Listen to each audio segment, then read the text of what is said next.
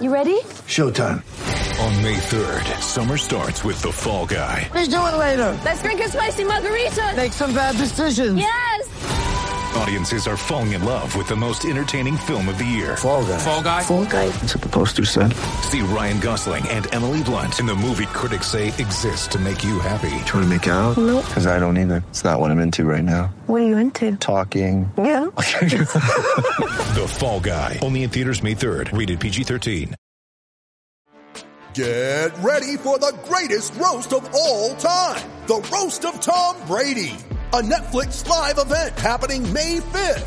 Hosted by Kevin Hart. The seven-time world champion gets his cleats held to the fire by famous friends and frenemies on an unforgettable night where everything is fair game.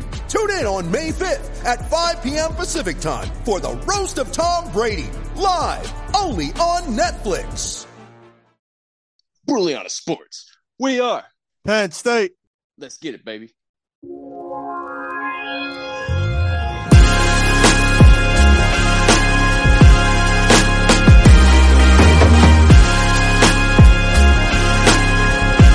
Welcome into episode 95 on January 10th. This is going to be a college oriented show. Uh, once again, if you're under 18, don't tune in. Uh, it's a corny joke, but how's it going, man? What What's new in, in the world of college football, would you say? Pretty wild, man. Pretty wild. You forgot to mention that this is the Brutally Honest Sports Podcast. I know you're super excited to mention that as a college show because that's your game. But uh, we're doing a postseason Penn State special, and uh, we'll mention the championship game real quick. But we, we do have a special guest. We got Jarrett on from Basic Blues Nation. Uh, just a real honor to have you on the show, Jared. How you doing tonight, man? I'm doing great. Thanks for having me. I really appreciate it. Yeah, absolutely, absolutely. So we were talking a little bit uh, pre-show. You're a Penn State alumni, but where are you originally from? So I'm originally from New Jersey, like a lot of Penn State alums, and I started my affiliation with the university through some summer programs um, when I was in high school. And ever since then, I got really into the football team. So I'd say like 2014 was my first season really rooting for Penn State, and that was the the Pinstripe Bowl year. So it was kind of a special year to to to get hooked on the program, and then being there for for 2016 as well, which I think out of all the seasons I've I've been a fan of this team is by far the most special. Those things just kind of kind of get you hooked on this on this program and, and the university. Um, and I was there from from 17 to 21, so I got to see some great seasons in person. Uh, that that 2017 season still haunts me a little bit, but uh, Not not the optimal end to that season. Great year, but the bit heartbreaking for sure. Not a bit. That's a not even beginning to do it justice. But um, Yeah. so, did you get to go to all the games then when you were out there? I went to every home game but one. Uh, I was pretty sick for one of them, so I skipped the 2018 Iowa game in the in the pouring rain. But I went to every home game, and I tried to do at least uh, two road games every year. Wow. Nice, nice. Did you fly or did you just drive, hop in the hop in the van with some fellas, with some friends, or I only drove. So actually, the uh, that 2017 season, my freshman year, I actually went out to Columbus uh, for that game, the uh, the 39-38 game. no way? Yeah, it was, uh, and that was great because the university actually chartered buses for the students, so I didn't have to drive out ourselves for that one. And then for whatever reason, they never really did that again after that. Somebody messed cool. it up for everybody, or Yeah, you know, exactly. one something like that.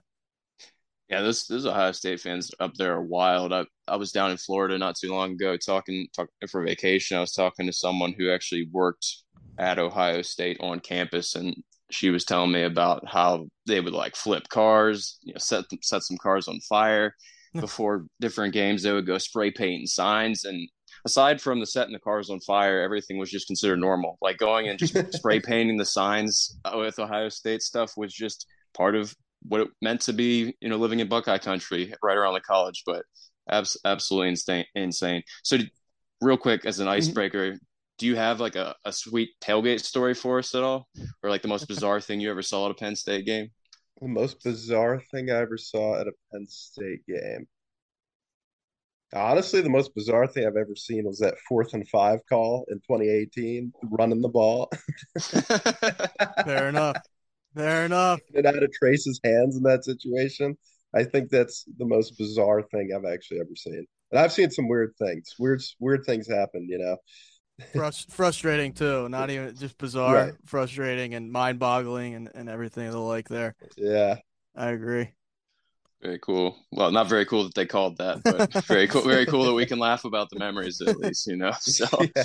all right, let's jump into the show real quick. It's going to be almost all Penn State, but due to the fact that the national championship game was, I'm going to say played in air quotes because I don't really think that was much of a played game. That was a, a bit of a joke, but Georgia absolutely drubbing TCU 65 to seven. Did the college football playoff committee make a mistake? Is there an argument that even Penn State would have gone in and played Georgia, uh, Georgia harder? Do you think? I mean, I think if that game is played between Penn State and Georgia, it's absolutely a closer game. But I don't think that it means the the committee got it wrong. I mean, look at what TCU did against against Michigan, and look how Michigan and and Penn State played out a couple months ago. So I don't think the committee got it wrong. I do think TCU belonged. I think honestly, anytime you have a Power Five team that goes twelve and zero, regardless of what happens in their conference championship game, they pretty much always belong in the college football playoff. I just think also something that people don't necessarily consider is that some teams just really don't match up well with other mm-hmm. teams. And I think this was a particularly bad matchup for TCU. I mean, Georgia's a bad matchup for a lot of people, but I think especially for for TCU, uh, just the way they've played all year, the way they're built, um, it, that was just a particularly tough matchup for them. But I don't think that you could say the committee got it wrong, especially after they won a playoff game. I think if they got blown out by Michigan, it's a different argument. But Mhm. you know, having won a playoff game, and if Michigan won that, I'm not sure, you know, how much of a closer game it would have been. Look at what Michigan Georgia looked like in the playoffs last year. So I, it would have been closer than than that, but I'm not sure it would have been, you know, a four quarter competitive game. Yeah, that was the the biggest margin of victory in championship history for college football. So I really feel bad for TCU fans. I agree that Georgia is just a absolute steamroll of a team the majority of the time, but I, I couldn't have even begun to expect that. I, I looked on my phone. I was like, "You got to be kidding me." Aaron, what say you? I know we have talked a bit about about it, and you said you weren't sure TCU belonged, but after seeing this championship game, do you agree with Jared, or do you have your own take on that? I definitely I see where Jared's coming from, and I'm not going to disagree with his point. It, it's just tough. Like I think even uh, like a two-loss SEC team such as Alabama probably puts up a better fight in that uh, you know in that matchup. Like uh, like Jarrett said, it's such a, a a nightmare to match up against like Georgia if you're TCU. I mean, it was men among boys out there in, in all honesty, and I mean, at, at one point, people on Twitter were saying that you know Georgia could probably put up hundred points in this game, and and they probably could have. I felt bad, like like you said, I, I felt bad for TCU. It was just too much for them, all especially defensively. Like they had no answers at all to stop Georgia, and I mean it was ten to seven to start, so I thought you know TCU will hang in till you know maybe the midway th- through the third quarter or something like that. But it just that was that was about all they had in the tank, and it, it was tough to watch. And it sucks because it's it's the national championship. You want it to be close no matter who's in there. But I mean TCU pretty they played who who they played. Like they can't control their schedule, and Right. they had they had one loss. So I agree with the point. They probably should have been there. It's just it, they had no shot like against an SEC power like like Georgia. Fair enough. Uh, hopefully, this particular outcome is not a preview for what the college football playoffs are going to look like when they expand the field, but just in general, being able to have other teams that you know people haven't heard of or barely know of, or the you know the casual college football fan, I had to look up and be like, who's who's TCU, the Horn Frogs, or like Tulane? I was like the, the Green Wave, like what what in the world? But yeah, hopefully that that expanded playoff brings a lot more drama, a lot more fun because that TCU Michigan game is awesome, and that Ohio State Georgia game was also just an incredible game to watch. So at least we got two real good ones before the before the championship mm-hmm. destruction. So all right, so let's move on to what we actually really want to talk about here. What we're most excited about: your Penn State Nittany Lions 10 and 2 season, culminating in a Rose Bowl berth and a Rose Bowl victory, 35 to 21 over Utah. Sean Clifford's last year, just an absolute storybook ending. You, you, couldn't have written it any better other than a national championship. But considering, you know, where these guys came from, the year that they have, Aaron, take it away, man. Just Nick Singleton, Kaytron Allen, like the running the running game has become such a power for that school. And and obviously both those guys being freshmen, it's gonna be something to enjoy for, for years to come. I was definitely nervous for that game. Uh, Utah's defense was was flying around and and obviously um, Sean Clifford, like you know, it's it's kind of always been a mixed bag. I've I've always been a supporter, but it's uh it's shaky at times. I mean, you alluded to it perfectly. Like Sean Clifford going out on top. Um, he posted a picture when he was, I think, you know, don't quote me, but he was like six years old in front of the Rose Bowl, and he said uh, how it was and then how it's going after winning the Rose Bowl. It was just awesome. It it was just such a great way to culminate that his entire like career at Penn State and and all the ups and downs, like like Coach Franklin alluded to. It's been so many ups and uh, unfortunately some downs as well, obviously. But just a, such a great victory for the program, and then they're going to start the the year uh, ranked seventh after starting the year last year unranked. So you know, from start to finish, a, a roller coaster of a year. In the fact that you know we lost the two big games to to the Big Ten powers of, of Michigan and Ohio State, but coming out as Rose Bowl champions, I can't I can't complain too much and it was definitely great to see a, a, a bowl victory. I mean, Jared, what what do you think of, of the season and, and of that bowl game in particular? I mean, I thought this was a, a really special season, especially starting unranked, finishing top 10, which the funny thing about that is the last two times Penn State has started the season unranked, they finished in the top 10, 2016, and, and then again. But I think it was a, a really special bowl game and definitely one of the bigger wins of Franklin's career and like you mentioned, I mean, what a way for for Clifford to go out. Obviously, a very controversial figure among among the fans, to say the right. least. Um, but he absolutely deserved that. Whether you love the guy or you hated the guy, he absolutely deserved to to go out like that. And I think that was probably his best game in a Penn State uniform, considering the the stage and the opponent. Maybe not statistically his best, but aside from Clifford, the running game continued to be unbelievably impressive. But Singleton, uh, Allen, those two. I mean, just just watching, thinking about that gets me excited for next season. And um, also the the defense. I mean, I, especially in the the first two two and a half quarters, they had some trouble stopping Utah.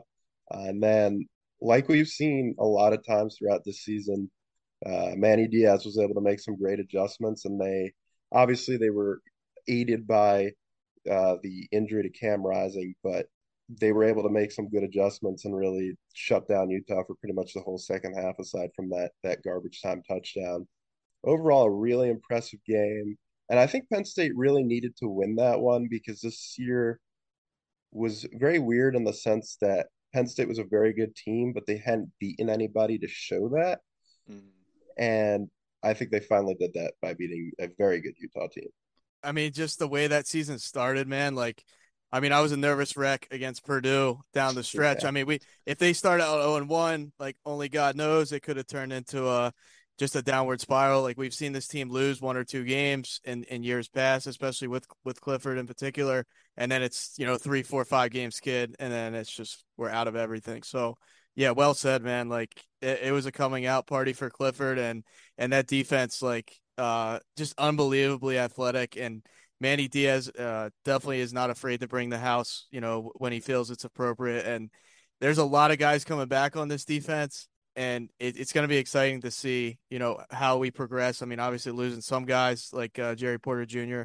and and you know countless others, Ji'Ayir Brown and things. But I mean, we're we're in good hands as long as uh, Manny Diaz is there, in my opinion. Yeah, absolutely. I think one of the things that is really neat about this whole situation is, you know, when it all comes down to it at the very end of the day, you know, Sean Clifford's career, people aren't going to remember anything but this Rose Bowl win. You know, second Rose Bowl win in uh, Penn State history, the last one being in 95 when Aaron was um, not even a thought yet. Um, and I was, and I was a baby, but, um, you know, Penn State winning their, their second Rose Bowl and obviously Clifford being the quarterback to do it. The, what was an 87 yard pass play, and then that 85 yard uh, running play by by Singleton was just absolutely absurd. You know, the long third longest rushing play or uh, top five longest rushing play, and then the longest passing play in Rose Bowl history. So just to have like those two plays in one game, in you know at the very end of Clifford's season, just like the perfect cap to it. Um, couldn't have written it any better. It, it was really poetic, honestly. I know uh, Aaron had some tears in his eyes. He sent me a couple collaborations, and um, I know the music helped to pull the tears out a little bit. But you were pretty emo- you know, you were pretty emotional about about Clifford and just about the the season in general. And there's no shame at all in that whatsoever. I'm getting I'm getting blasted on on air. Right? nah. hey, you can throw some shade at me, man. Like no, I said, no. no no shame at all. But I think that just shows like the heart of Penn State fans, like just how just uh, connected to the team emotionally that they are. I mean, Jarrett, did you feel you know emotions rise up in you similar to that when when you were watching that game and after it was all said and done? Oh, hundred percent. I mean, especially the the point where uh, Coach Franklin brought Drew Allar in, and the way he did that, holding everybody else on the field, letting Clifford kind of have his moment.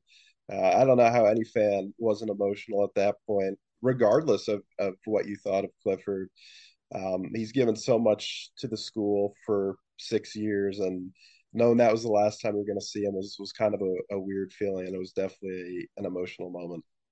Yeah, very well said. I, I agree that most uh, fans in general should, you know, feel that uh, that tug as as they do something like that. Because when it comes down to it, at the end of the day, every uh, program wants to go out a winner in a bowl game, and they want to see their senior quarterback or, you know, just or whatever you know level quarterback they have. You know, if they're declaring for the draft, they want to see their quarterback in their last bowl game be able to walk off that field triumphantly in the backup to be able to come in. So, very well put. Yeah, definitely you said the fact that this was a, a must win game for Penn State. Aaron was curious about this game and beforehand whether James Franklin was on the hot seat. Do you think that he was before the game? And, and if so, is his leash a lot longer now? Is his, or, you know, is his butt a little cooler not not being on that hot seat? I'm not sure he was on the hot seat going into this game, um, just because I think the expectations for this season were a lot lower than ten and two.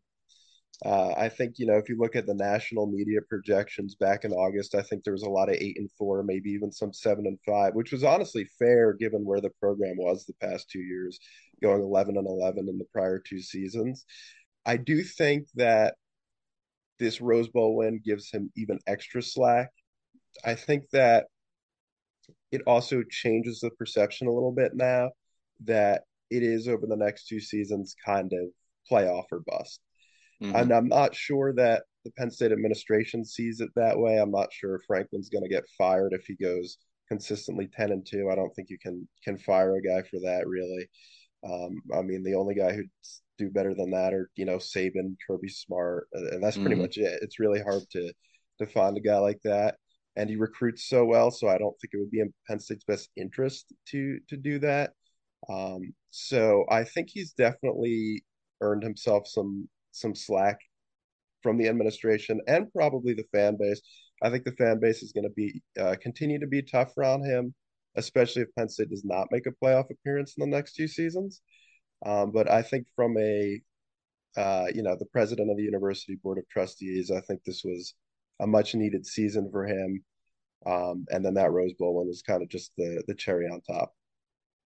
Yeah, I to touch on that, um, totally uh, gives him some slack for sure. This was a like a marquee win uh, that we've kind of been needing for quite some time. I mean, you can go back to the Cotton Bowl a couple, you know, quite a few years now, but I think like if Penn State would have came out and got obliterated in this game and it would have been like flip flopped if it was 31 or 35 21 Utah, then it would have been a relentless amount of smoke for James Franklin. Uh, just because I think that massive contract they gave him was um, I don't know how I feel about it, but uh, especially the length uh, is a little questionable. But I mean, like you said, man, like this is now with with a five star quarterback, you know, coming in, and we can touch on that then. But it, it is like make or break for the, especially with that expanded playoffs. Like this team is expected to be there.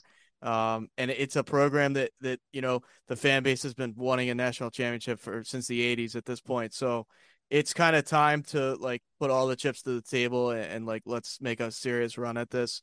And I sure hope, obviously, being a fan, it's that's what you wish and and hope for every year. But Yeah, I think one of the great parts about winning this game is it really does open up recruiting a lot more because it's coming off a, a Rose Bowl championship, you know, trending up. You know, these guys, these big players are going to look and go, okay, you know, Clifford was up and down. We got a five star recruit coming in, starting quarterback. We got absolute studs uh, at the running back position with Singleton and Allen. You know, the one two punch, they were just freshmen. So they're, they're going to be back and, and a solid defense. And just with the transfer portal, too. Are you looking to pick up? I know there was a few transfers, Aaron, but I, I don't remember all the names. Um, and, and Jared, you could also help here. But you know, what position would you be looking to pick up through the transfer portal? What is your biggest hope? So I think from the portal, Penn State absolutely needs to target the wide receiver position, and they did pick up a receiver uh, a week ago, uh, Devin Carter out of North Carolina State, who one thing that uh, stood out to me about that he was six four, and that's one of the the taller receivers of the entire Franklin era. He usually likes the the short, speedy guys. So, I mean, since uh, since Gesicki's been gone, it's been a while since they've really had a reliable, tall receiving threat. That's what they tried to do with Justin Shorter a couple years ago. That didn't work out too well. So I'm excited to see how that works out. But I still think they need someone else. I think the top target at this point, um, there's a receiver from Kent State, Dante Cephas, who's had a great career there. A lot of people think he's going to come to Penn State, and I think that would be huge for the the program because if you look at the 2023 recruiting class, there's not too many pass catchers in there, and obviously losing Parker Washington, um, they're losing Brenton Strange, so there definitely needs to be some effort uh, to get Drew Allar um, weapons. That's my one concern at this point that he doesn't have um, a sufficient enough group of offensive weapons. How do you feel about the offensive line? I think that it's in the best spot it's been in under Franklin. Um, okay. This year, for the most part, it looked really good, or at least better than than I've been used to. um, and I think the big thing moving forward too is the depth. I think that's something that's really hurt the offensive line. And next year, there, we have a lot of guys returning, and then two really good guys coming in uh, with Alex uh, Birchmeier and uh, J'ven Williams, um, five star, four star recruits probably not going to see playing time immediately, but in the event of an injury, they'll be able to to step in. Uh, I think do so very capably, which is something that Penn State has lacked, where one injury on the offensive line makes a whole difference, not in just one game, but throughout the season. So I'm pretty optimistic about the offensive line, cautiously so, because we, you know, every year we've kind of heard this is the year it comes together for the offensive line, and it just never really has. But I think next year could actually be that year. Aaron, what do you think? Uh, would you agree with him? Biggest need is wide receiver, or are you looking to target another position group? Yeah, I mean defensively, uh, pretty solid across the board. I mean, losing Mustipher is going to be uh, a, a pretty big loss there in the middle of that defensive line. But um, I, I definitely agree. I mean, I think getting Devin Carter, like like uh, Jared alluded to, is huge. Uh, you know, figuratively too, as he is six foot four. But yeah, that that's that's definitely a good pickup. I mean, they did get one of the best names in college football too, is Storm Duck, uh, the corner from uh, UNC. So one guy from NC State and then the other guy from UNC. Uh, I think he'll he'll slide in that defense well. I mean, he's a second team all ACC uh, last season. So corner that can come in there and, and definitely make an impact. I'm curious to see that Joey uh, Schlaffer, I might be saying that wrong, uh, a four star recruit. Uh, he's six foot six tight end out of Reading, PA. Um, Hey, that's, that's, close to home. Let's that's, go. Let's that's real close to us. That's yeah, about forty-five minutes from us. Yeah, that's even.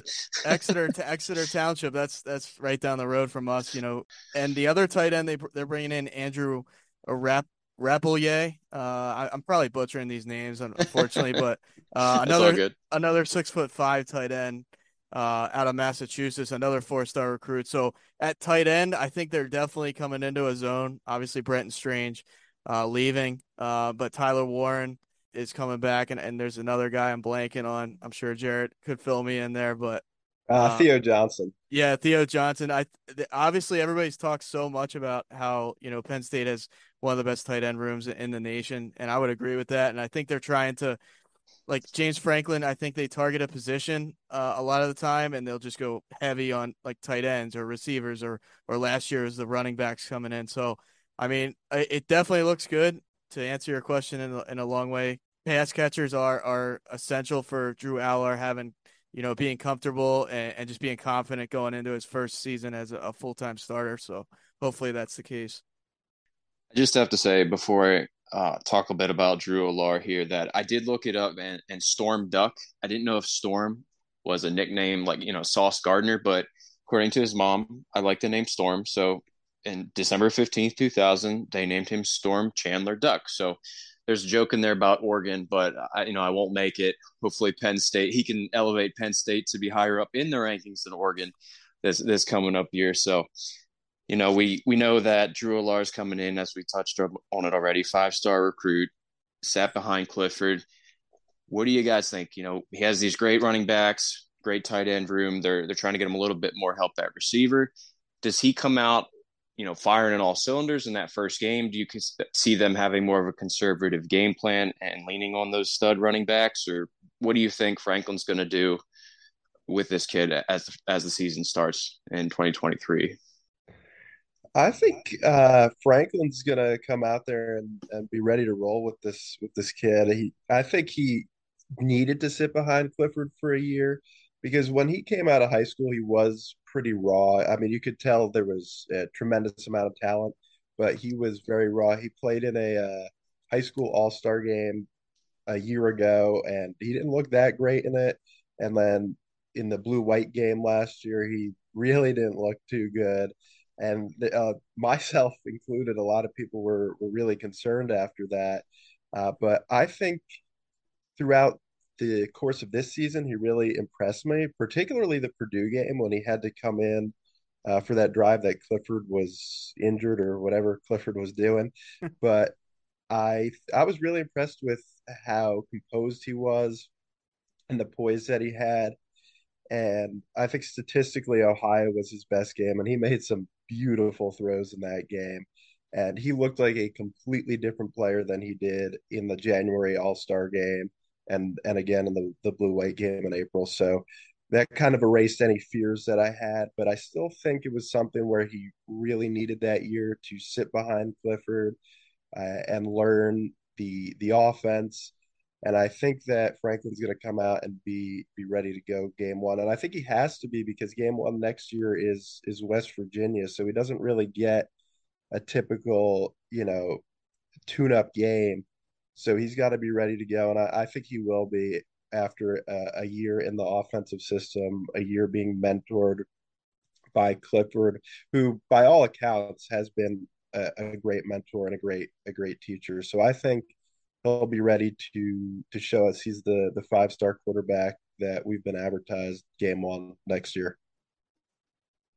I agree. I think uh I mean sky is the limit for this kid. Obviously being a five star recruit, there's there's comparisons to Christian Hackenberg back, but that was a lot of uh, a lot tougher times, I'd say, for the program. Obviously, coming off um, all the Sandusky uh, stuff, and we won't get into that. That's that's not something we need to flash back to towards uh, at all. But I mean, yeah, Cl- um, Clifford. I almost said Clifford. Uh, Drew Allar came in in some garbage time, you know, this season. Uh, obviously against some weaker op- opponents, and and you touched on on that a good bit there. But I think against that Indiana, uh, really really bad Indiana team. I mean, let's just you know keep it real there. But uh, I mean, he was nine for 12, two touchdowns in that game. I mean, he didn't throw any picks in in the t- the time that he did play. Like I said, it was a lot of garbage time opportunities.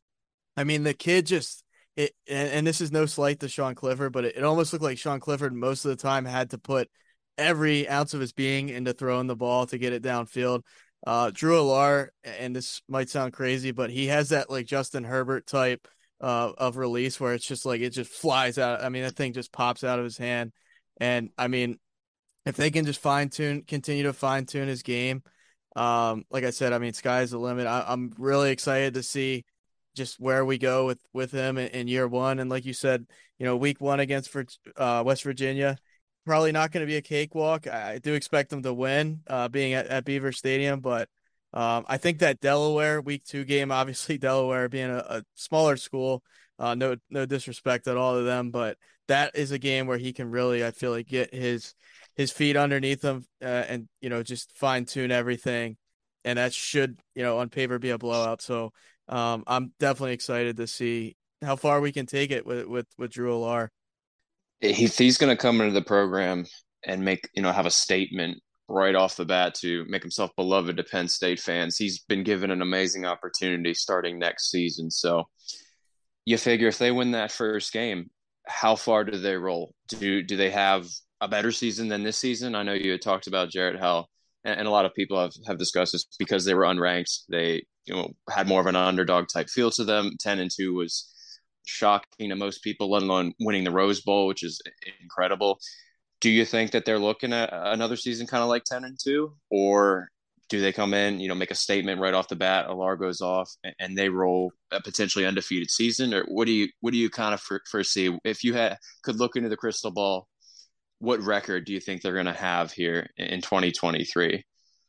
I think it's it's going to be hard to say in any given year that Penn State's going to go undefeated, given that they're going to have to play Ohio State or Michigan on the road. Mm-hmm. I think kind of eleven and one always feels like the ceiling somewhat, unless you really have some type of special magical season. And I do think next year could finally be that year where Penn State gets over that ten win hump and gets to the eleven win mark. I like the way the schedule sets up for them. They play Iowa and they don't have to go to Iowa, which is always a great thing. They do play Ohio State in Columbus, but I, I feel like Ohio State might have a bit of a down year next year relative to them. I mean, an Ohio State down year is like eleven and one, so uh, losing Stroud and a couple couple other guys. I mean, they'll still be a very good team. Then that will be a very tough game to win. But I don't. I think Penn State will have a chance, and honestly, I'd rather have Michigan at home next year, especially with the announcement yesterday that Blake Corum is coming back uh, for another season. So they're going to be just as good as they were this year. So the schedule sets up nicely in that we do get what I think is a the better team, Michigan at home. Uh, we don't play anybody too crazy on the road. We have to go to Illinois which is going to be a, a, sneaky tough game. Illinois is not a, a bad team. And obviously, we know what happened last time we played Illinois at home.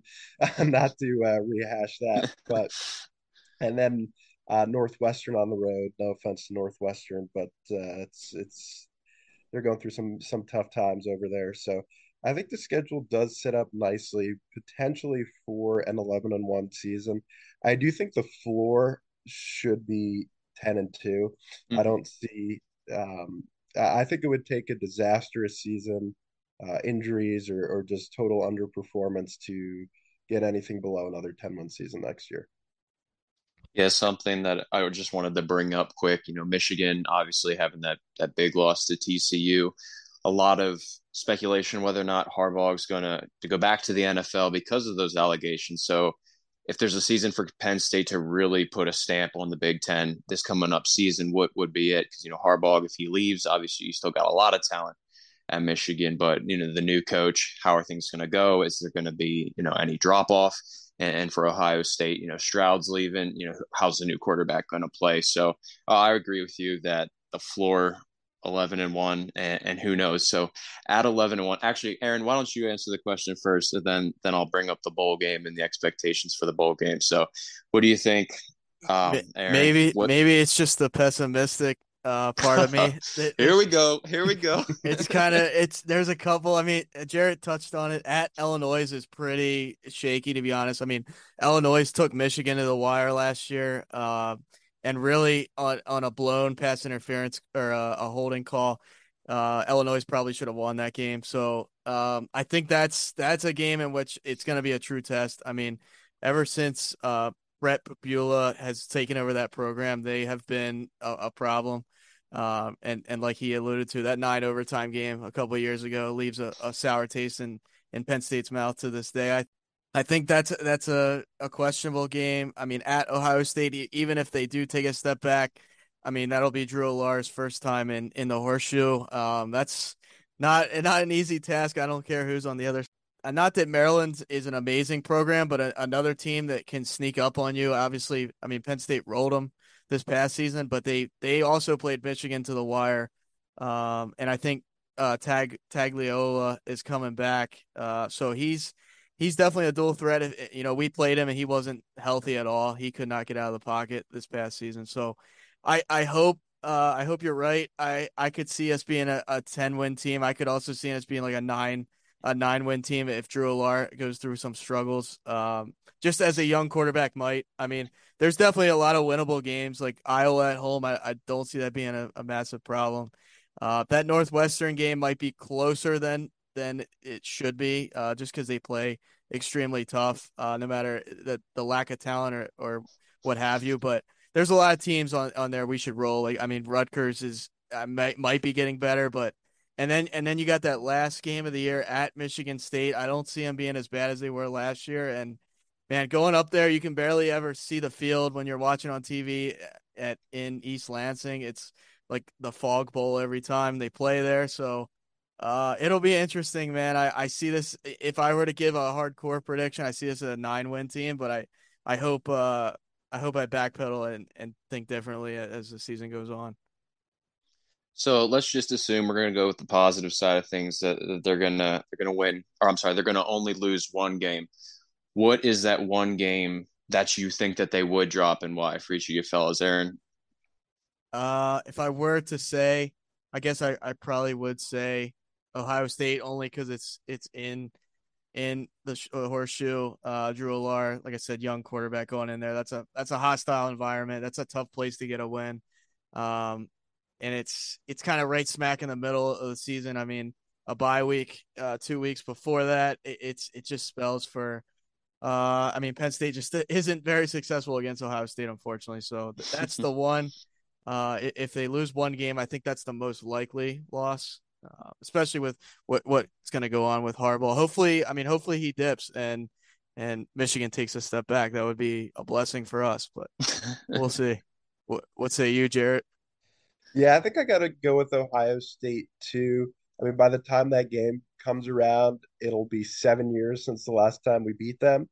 So obviously, it's a very difficult thing to do, and there's been some really good Penn State teams in in those seven years, uh, and especially in Columbus. I think the last time Penn State won there was probably 2008. So it's been a very very long time, and I think that no matter how good Penn State is, we know Ohio State is always going to be very good, even in one of their down years. So that's just going to be a ridiculously tough game. And if they could they could pull that one off, there there's no reason they can't beat everyone else on the, the rest of their schedule. But it's it's really hard, no matter how good I think a Penn State team is gonna be to actually pick them to win in Columbus in any given year.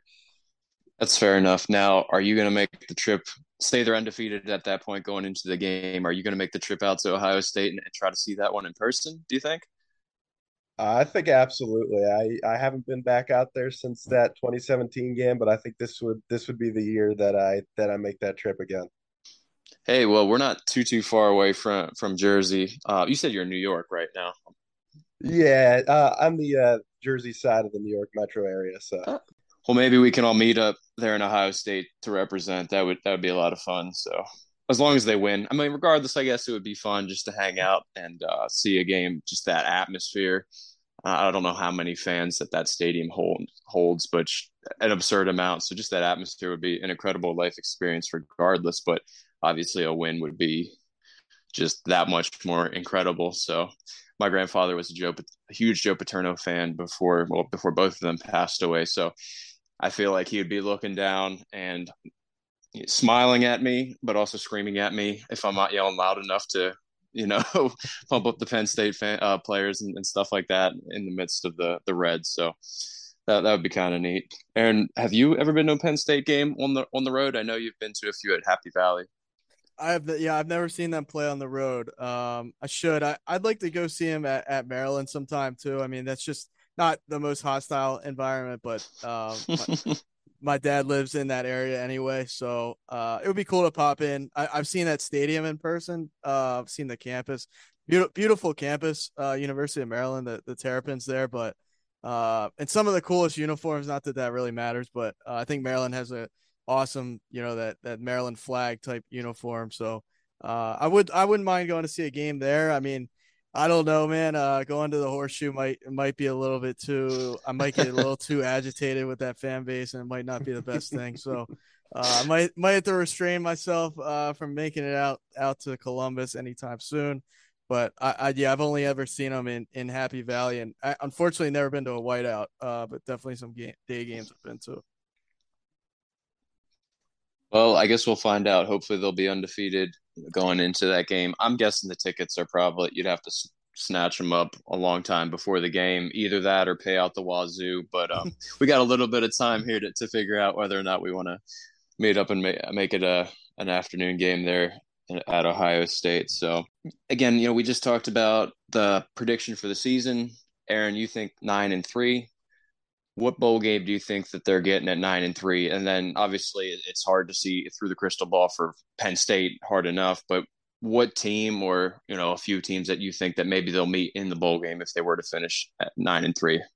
Yeah, I th- I think like a, a Cotton Bowl appearance again uh would, would be you know probable at, at that record at that at that standing. Um, a team in which they could play that's tough. I mean, maybe I think USC will be better this year. Um, it's tough. It's really tough to say off the top of my head.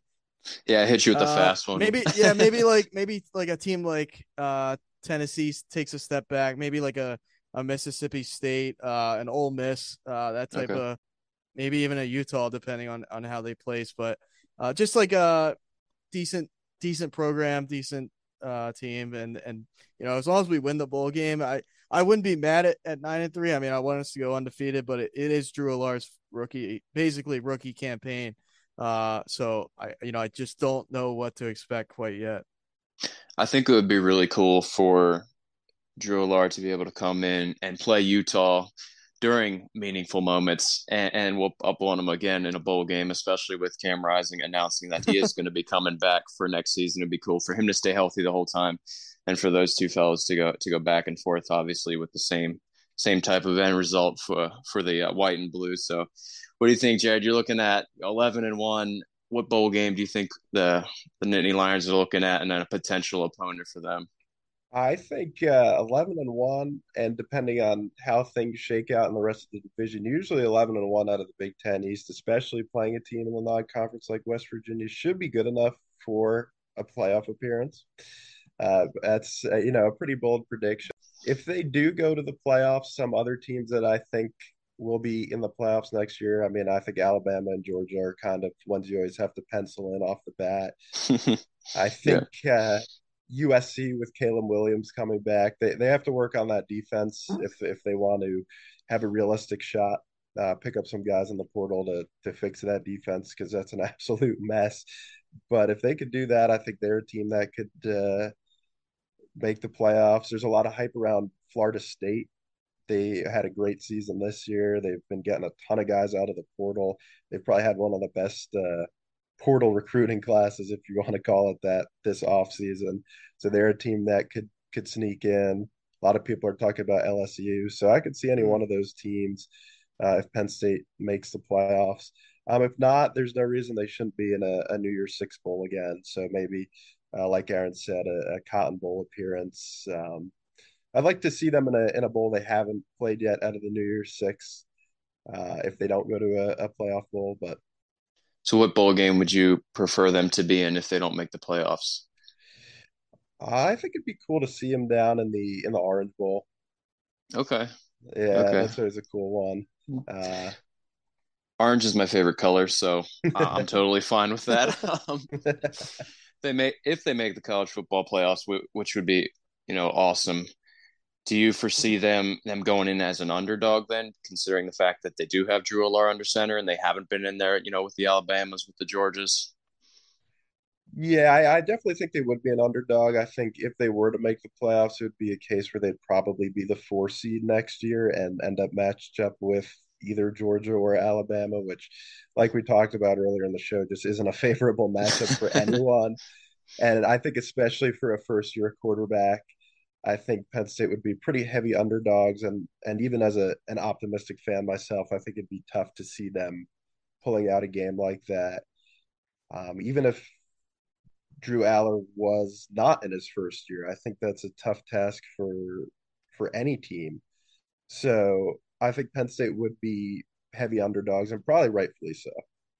Do you think that Georgia ends up with the three-peat? I know these are questions that are, you know, very, very early on, but I was reading an article about uh, the, the projected top 20, way too early 25, and Georgia's, you know, projected to be number one and has the highest betting odds at plus 300 to, to win again that next year. So even without, you know, Stetson Bennett, do you think they get the get the three-peat I think it's very possible just because if you look at their regular season schedule next year, it is pretty easy. They have uh, some pretty non-challenging road games, and they avoid the the two tough teams out of the SEC West next year, LSU and Alabama, if I remember correctly. So they they're probably going to go 12 and 0 again, and they've been recruiting so well for so long that I don't think losing guys like Stetson Bennett is going to hurt them too much. I mean, look at them this year; they lost five first round picks on that defense, and yeah, they had a better record than they did last year. So.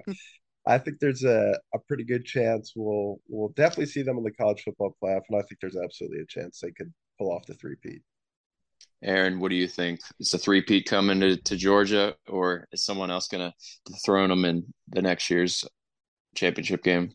Um, I definitely agree. I think they make the college football playoff. I mean, I'm not going to say easily, but almost easily, just because, like you broke down the schedule, um, their recruiting it has been, you know, up there in the top five, uh, consistently for years as well. So, I, it's it's I don't know. I mean, it's like when is Alabama going to knock down the door again? Because it's it's like two years, and it seems like an eternity for uh for Alabama. Just the way they were they were ripping off national championships uh, like like it was nobody's business. So I definitely I could see Georgia and Alabama going head to head next year, and without an experienced quarterback, I mean we'll, we'll see. Obviously, Bryce Young will be will be leaving Alabama as well, so mm-hmm. not not sure. Uh, you know, I'm not not a roll tide type of guy, so I'm not sure who they got behind uh, a Bryce Young, but uh, roll tide.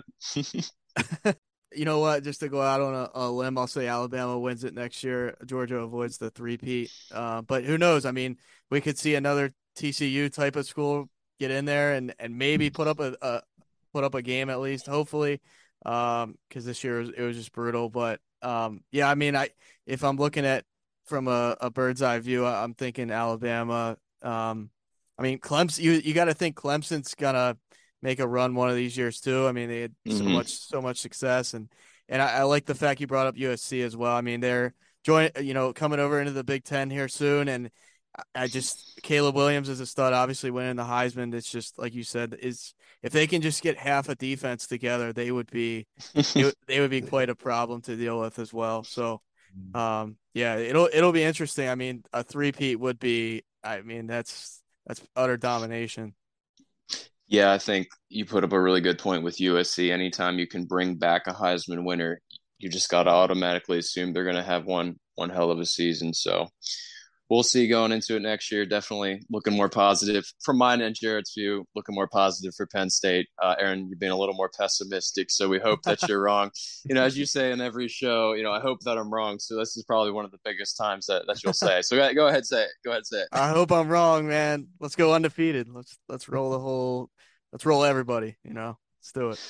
Sounds good to me, man. Sounds good to me. So, hey guys, uh, this has been a great show so far, but I just wanted to to throw one one final question at each of you guys. And who is your favorite Penn State player of all time, and why? And it, it could be for for any reason whatsoever. You know, whether it's a, a, guy from way back when that you haven't even seen, but you've heard a lot about, read a lot about, or a guy that you, you've seen in person, or anything, anything whatsoever. So Aaron, I know you've you met actually met James Franco twice. We had talked about that in, in a previous show.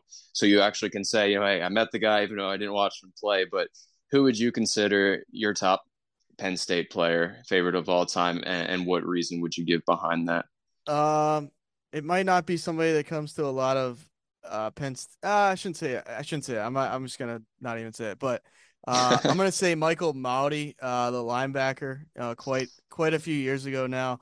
But he was right in the middle of all the Sandusky scandal, and then he comes out in his senior year and, and withstands a uh, season-ending injury, and he was just nothing but uh, a hard-nosed player. I mean, he represented linebacker U uh, very, very well. I mean, just uh, a loyal, loyal guy to the program. No, you know, Joe, they lose Joe Pa.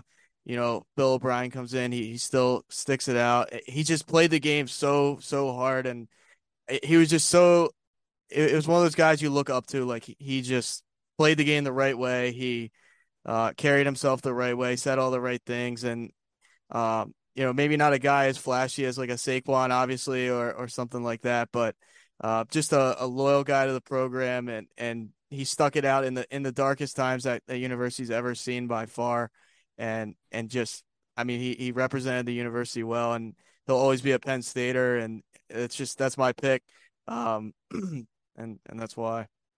I like it, man. I like it. Not the biggest name, but excellent reasons. Obviously, showing great leadership being able to stand up in, in the face of trial you know, during that entire just absolutely disgusting scandal. So I like the pick. Respect for that. How about you, Jared? Who who do you have as your your top Penn Stater? Uh, first of all, I just want to say that's a great pick. He's such a great representative of, of the university, and uh, he's still associated with it. He's running a lot of uh, of the NIL stuff now, so he he still bleeds blue and white, and uh, such a great story. Um, his his sticking around and, and what he's done for the school. But my answer, um, a bit more recent, I have to go Saquon Barkley because his uh, junior season, his final season, that's when I got to campus. So seeing him, he's like the first star Penn Stater I ever got to see and seeing him, you know, walk around campus going to class, it was like, oh my God, that's Saquon Barkley. and uh, just cool. just the season he had too that year, especially that game in, in Iowa City where I think he had over 400 all-purpose yards or something insane like that. And uh, he was he was just special that year. It was a, a very cool experience. So he's my my go-to favorite. Did you actually get to to talk to him, or did you just kind of see him in passing, you know, in the halls? I got to speak with him a few times actually. So okay, awesome. yeah. Is he a down to uh, earth guy? He's like one of the nicest people I've I've ever encountered, to be honest with you, which is shocking because I'm sure you know he was probably dealing with hundreds of hundreds of people a day who wanted to talk to him. So, right. but he was uh, he was a really nice guy and it was really cool because I'm a Giants fan as well, and then to see him get drafted by the Giants oh, later wow. that year, yeah. that works out well for you then. That, yeah, that's... that's... funny you say that because my favorite Penn State player is Saquon's or successor, Miles Sanders, and one of the reasons I like Sanders so much is because he was drafted to my favorite team, the Eagles. So, um, so now they see each other twice a year, and uh, chance we'll see you guys again in the playoffs. NFL is my, you know, that's my my favorite sport. Aaron's more of a college guy, but you know we do shows on both, so it's been really cool. Just this podcast, getting to know more about Penn State. Jared, you have so much knowledge, and um, just a, a, real, real joy, a, a lot of fun to be able to do this here together. So, you know, for everybody listening here, how can they best get a hold of you? How can they check out? You know, you said Basic Blues Nation. You guys are up on YouTube, Twitter. Like, how, what's the best way for people to check you out? Yeah, so for uh, Basic Blues, uh, we have a new website uh, that should be fully up now. It's uh, basicblues.com. Uh, and then um, same handle on on Twitter. So definitely give that uh, a follow. And then uh, for my personal Twitter, it's just my name at Jared Gold. I'm always tweeting random stuff about about Penn State and and you know some some jokes and trolls about Penn State. So love it, love it, man. Did you have any final final uh, thoughts that you wanted to say about Penn State, or, or anything to leave leave our listeners with here? Uh, just we are. Uh, love it. Perfect. How do you respond to that? We are, Aaron. I can't. I can't outdo like that. That's the ultimate answer. So, uh, yeah, no, it's been a pleasure, Jarrett. Um, anytime you know you guys want to come you know we we can get together and, and do this again i mean as the as we get closer to the season i mean we just just came off the national championship, so we unfortunately have to wait a while. But I mean, the the blue white game coming up in April that'll that'll be here before you know it, and at least it'll give us something to to talk about. But it's been a, a nothing but a pleasure, and and definitely anybody that, that's into college football and and even more specifically Penn State, go check out the the Basic Blues Nation. I, I see you guys post about even uh, the college basketball there. So I hopped on your site real quick. So awesome, awesome stuff, man. Um, you know, we, we got to shout out our, our guys that we always uh, shout out in, in our show. But um, yeah, it's been it's been a pleasure, man. Yeah, thanks for having me. This was this was great. I really appreciate it. I had a great time. Awesome, absolutely, man. So, Aaron, who are we shouting out? Uh, definitely, if if you guys listen to our show, go listen to the fourteen twenty Sports Podcast. Uh, definitely if you're into hockey for sure, but but they cover football as well. And and check out Fan in the Van, uh, also a great show. Uh, quite quite a lot of vulgar uh, language, but that's that's all right if you if you're into that type of thing or if you don't take offense to that. And uh, also level the playing field as well. Those, those guys have a lot of insight. Um, especially with the the Toronto teams up there in Canada as well. So if you listen to us, definitely at least give them a shot. It's more than worth it. Yeah, definitely. And also check us out on Twitter. Twitter handle is brutally honest, but without the T, brutally honest, because Twitter won't give us the T. So feel free to follow us there. We post different things NFL, MLB, college football, a um, little bit of everything there. Feel free to reach out to us. Let us know what you think. If you have any angry comments or, you know, direct those toward Aaron, anything positive, I'm JD. So, but anyway, um, thanks again to Jared. It's been a great time. We hope that you guys enjoyed this. Uh, share it with some friends. Get the word out about the Brutally Honest Sportscast. Go check out Basic Blues Nation and bleed blue and white. Y'all have a good good night. We are.